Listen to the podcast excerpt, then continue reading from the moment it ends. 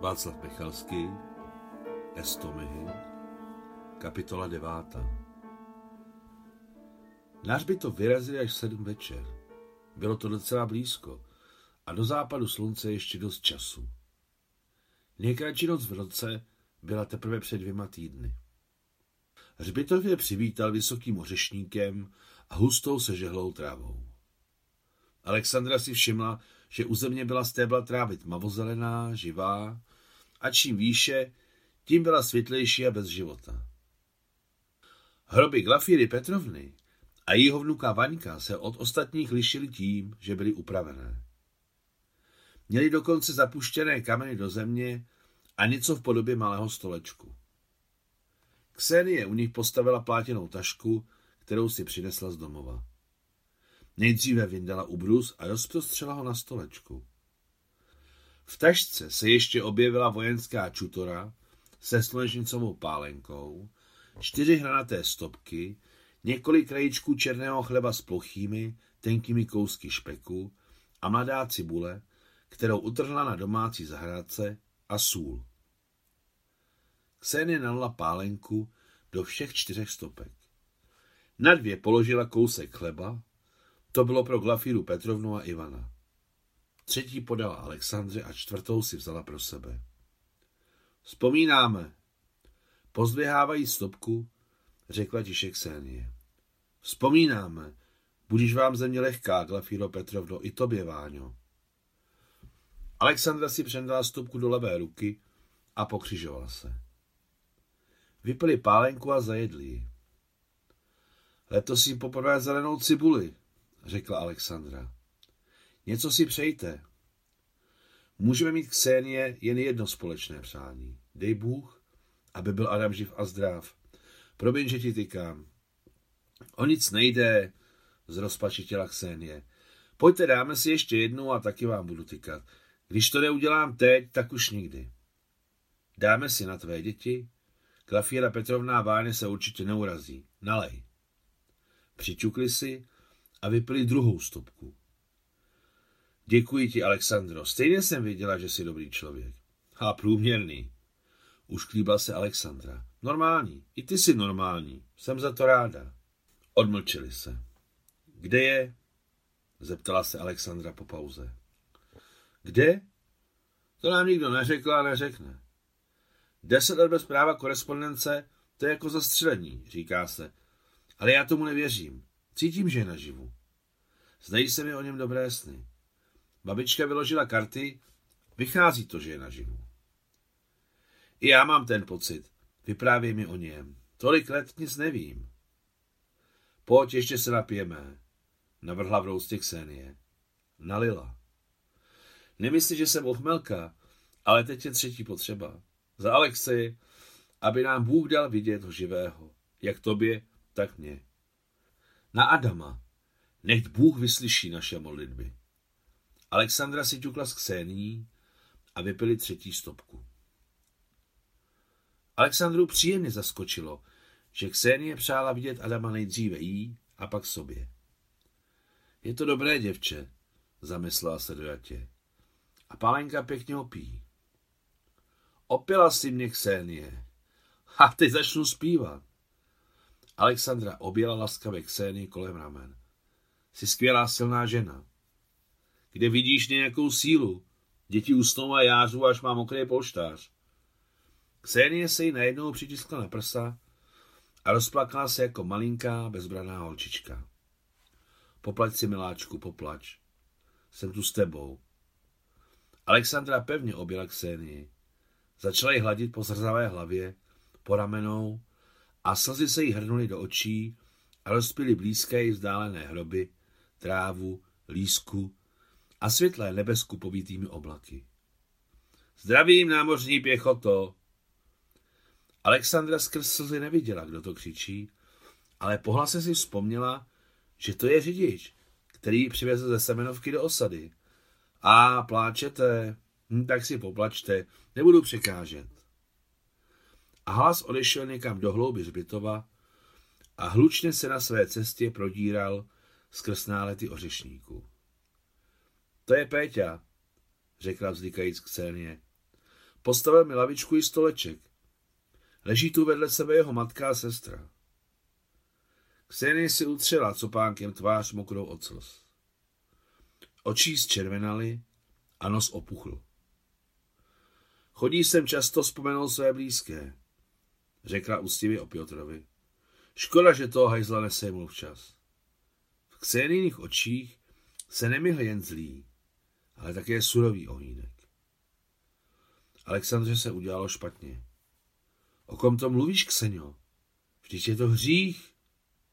Žádný hřích. Ten hajzl, asistent lékaře Vítě, napsal udání jak na Semečkina, tak na Aljošu, i Vrabce.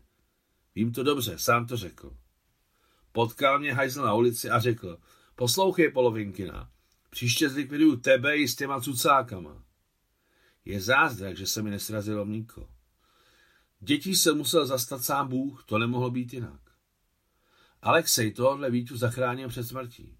Semečkin jmenoval Aljošu asistentem lékaře na dobu, než se Vítě uzdraví a pak ho chtěl udělat lékařem. On by to i zvládlo. Semečkin mohl všechno. Vítě začal žárlit, začal se bát o svou kůži a naškrával udání, že rozkrádají socialistické vlastnictví. Semečkin dával celé továrně obědy, to viděla celá oblast. Ale stalo se, že jim Vítě pěkně zatopil. Jak Aljošu, tak Semečkina sebrali přímo v práci a od té doby je nikdo neviděl. Předsedu kolchozu v Rabce pak druhý den a sám hajzl Vítě za měsíc spadl pod nákladní vlak. Deset metrů od Alexandry z Ksení se otřásty lískové keře a bylo vidět, jak tam za keři překopávají a rozbíjejí se schlé hroudy. Péťo, křikla na hlas Ksenie. Péťo, tvůj přítel hajzl Vítě spadl v Semenovce pod vlak? Vypadá to tak. Neochotně odpovídal Piotr, vycházeje spoza ořešníků. Prý v Semenovce, já jsem ho za nohy nedržel. Když si mu zatloukal kůl mezi nohy, to si ho držel a v Semenovce ne? S úsměškem a s tím tak nějak důvěrně se ho zeptala Ksenie. Ne, dobří lidé říkají, že skočil pod vlak. Kdo ti to řekl, Péťo? No kdo, kdo? Co pak si všechny pamatuju? Přicházej k ženám, odpovídal Piotr s takovou divnou dvojsmyslnou intonací v hlase. Někde daleko za osadou zacházelo slunce, žár zmizel, vál lehký větřík a vonilo to trávami ze hřbitova, které se rozpálily během dne. Alexandra pochopila, že jejich společný rozhovor s Ksenýho Adamovi vzal jiný směr a tady, na hřbitově, se už k němu nepůjde vrátit. Piotr překáží. No nic, stejně se brzy vrátí domů a ještě bude večer i noc. A co se Ksenii bude chtít vyprávět, to jí řekne. A co si nechá pro sebe, to je její vůle a to má právo. S tačkou sem zajdeme, až bude volno a vykácíme lísku, protože hroby nevidí slunce a všechnu tu trávu posekáme a odvezeme. Toto kurva zarostlo, řekl Piotr. Naše hroby máme upravené, ale ostatní jsou jak siroty. Správně, Piotře, dej vám Bůh sílu. To je velmi správné. Prošmejdila jsem půl Evropy, ale tolik neupravených hrobů, jako u nás v Rusku, jsem nikde neviděla. Také jsem slyšela, že tam mají pořádek. Vstoupila do rozhovoru Ksenie a to je důležitější pro živé než pro mrtvé.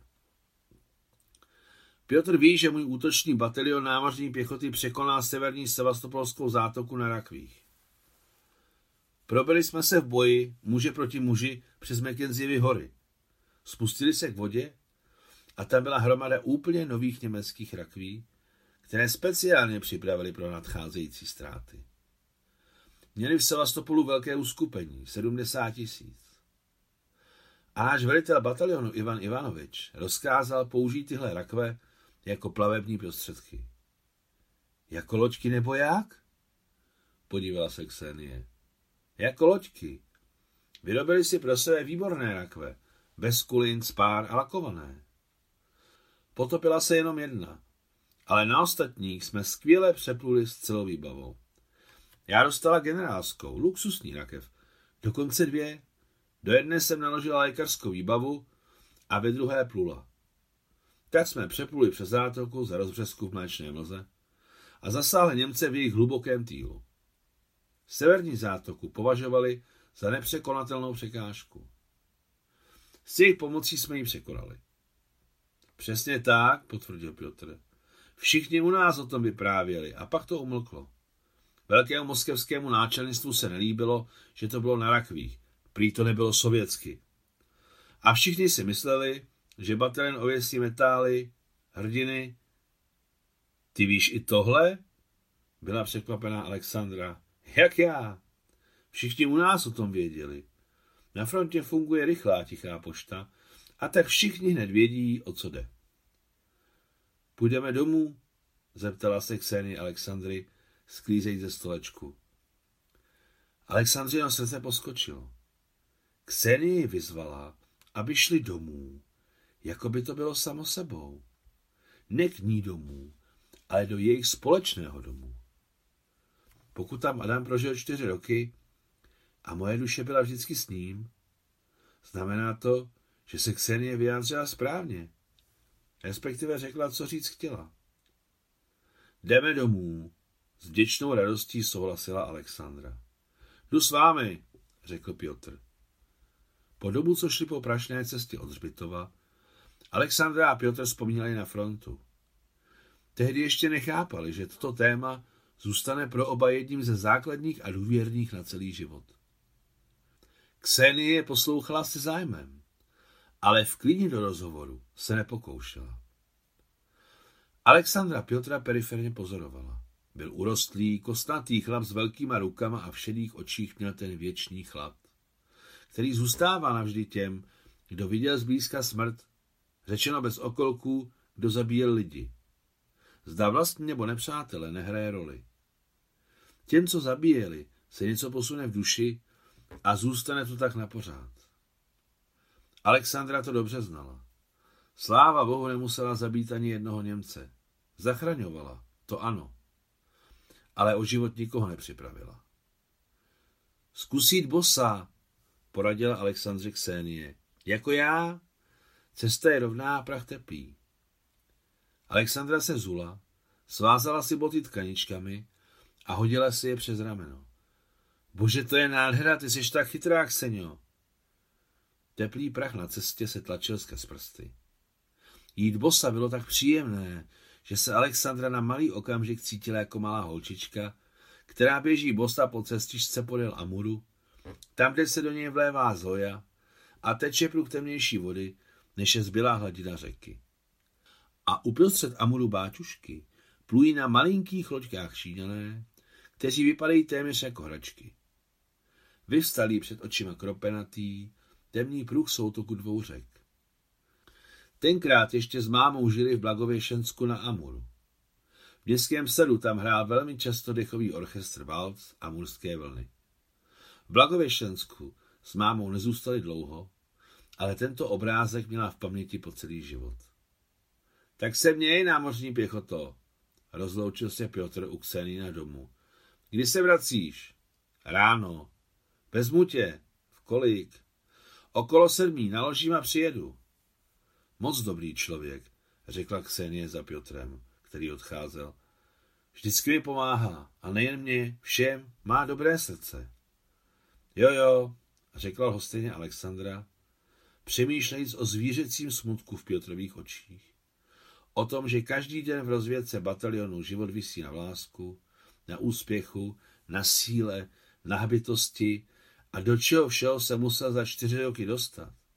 A všechno se smrtelným výsledkem pro jednu nebo druhou stranu. A Piotr s tím teď musí žít. Válka samozřejmě rozděluje lidi na nepřátele a vlastní, na ty, které je nutné zabíjet a ty, které je nutné chránit. Ale nerozděluje úplně a navždy. Konec deváté kapitoly.